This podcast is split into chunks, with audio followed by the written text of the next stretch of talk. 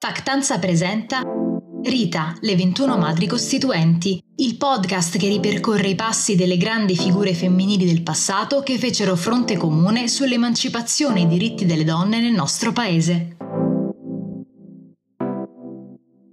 Nel luglio del 1950 i giornali italiani raccontarono una vicenda definita il caso del prendisole e che aveva per protagonisti tre deputati della democrazia cristiana, ovvero Oscar Luigi Scalfaro, Umberto Sampietro e Vittoria Tito Maglio, e una donna iscritta al Movimento Sociale Italiano, il partito postfascista fondato dai reduci della cosiddetta Repubblica di Salò, di nome Edith Mingoni in Tussan. Si trovavano tutti al ristorante romano da Chiarina quando l'onorevole Scalfaro, arrivato dopo i due commensali, notò che c'era una donna, Edith Mingoni, che per il caldo aveva tolto il bolerino mettendo in risalto la scollatura. Per l'onorevole fu uno scandalo, tanto che si avvicinò al tavolo della signora chiedendole di indossarlo nuovamente per il pubblico pudore.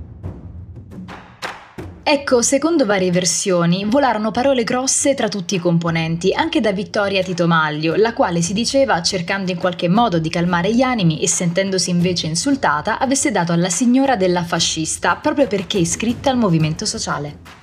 Come si risolse la situazione? Il padre della donna sfidò a duello l'onorevole Scalfaro, che si defilò motivandolo con la fede cristiana, una motivazione che gli valse l'apostrofo di vigliacco da parte dell'attore Totò in una sua lettera aperta al quotidiano Avanti. Inoltre ci fu un'interrogazione parlamentare alla Camera che finì in questura, per poi terminare con un'amnistia.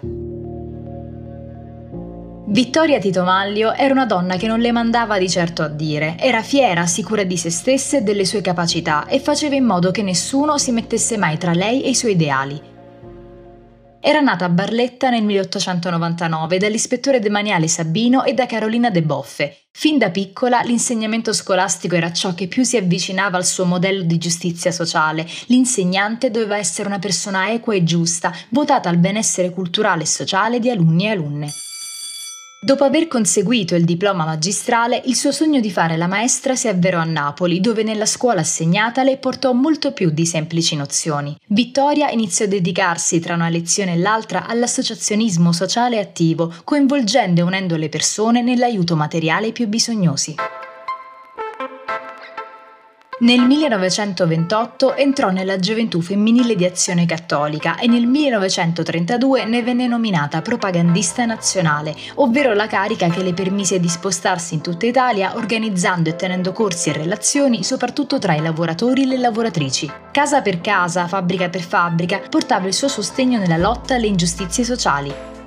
Era facile per Vittoria comunicare con le persone, poiché gli obiettivi erano comuni a tutti, parità salariale, rispetto ed equità. Nel 1936 entrò a far parte del Consiglio Superiore venendo nominata incaricata regionale per la Campania.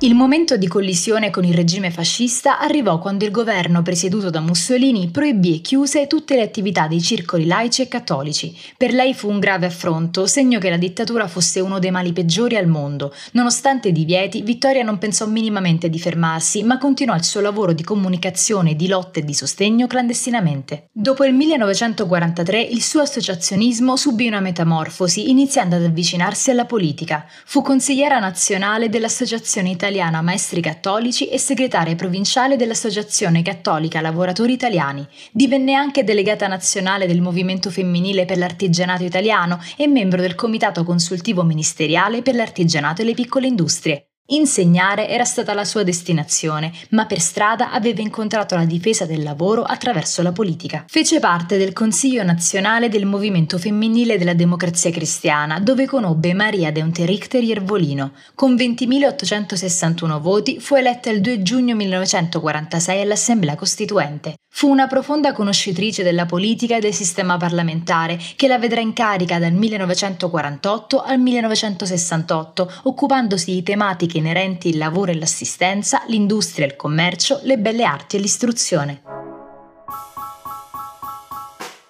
Il 4 giugno 1947 difese il concetto di autonomia regionale sostenendone i vantaggi nel momento in cui fossero garantite tradizioni ed esigenze come espressione di libertà e democrazia.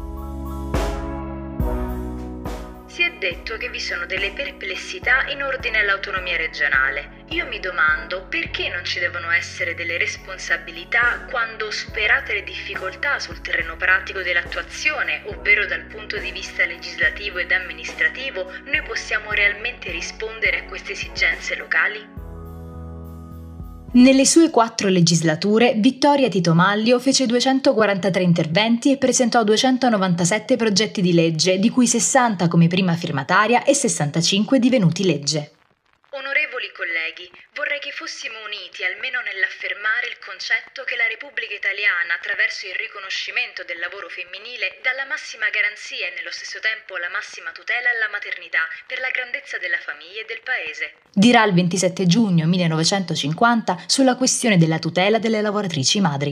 Un'attività politica molto intensa dove si schierò sempre dalla parte del diritto al lavoro. Quando si ritirò dall'impiego parlamentare, Vittoria Tito Maglio tornò ad occuparsi più da vicino delle persone. Infatti fu dirigente dell'Associazione Cristiana Artigiani Italiani, presidente dell'Istituto Nazionale Istruzione e Addestramento Settore Artigianato e del Collegio dei Sindaci della sezione Campana del Sindacato Nazionale Musicisti. Nel 1988 morì a Napoli, la città che le aveva insegnato a non arrendersi mai. Termina questa puntata di Rita, le 21 madri costituenti. Io sono Caterina Caparello, vi ringrazio per l'ascolto e vi aspetto alla prossima grande figura femminile.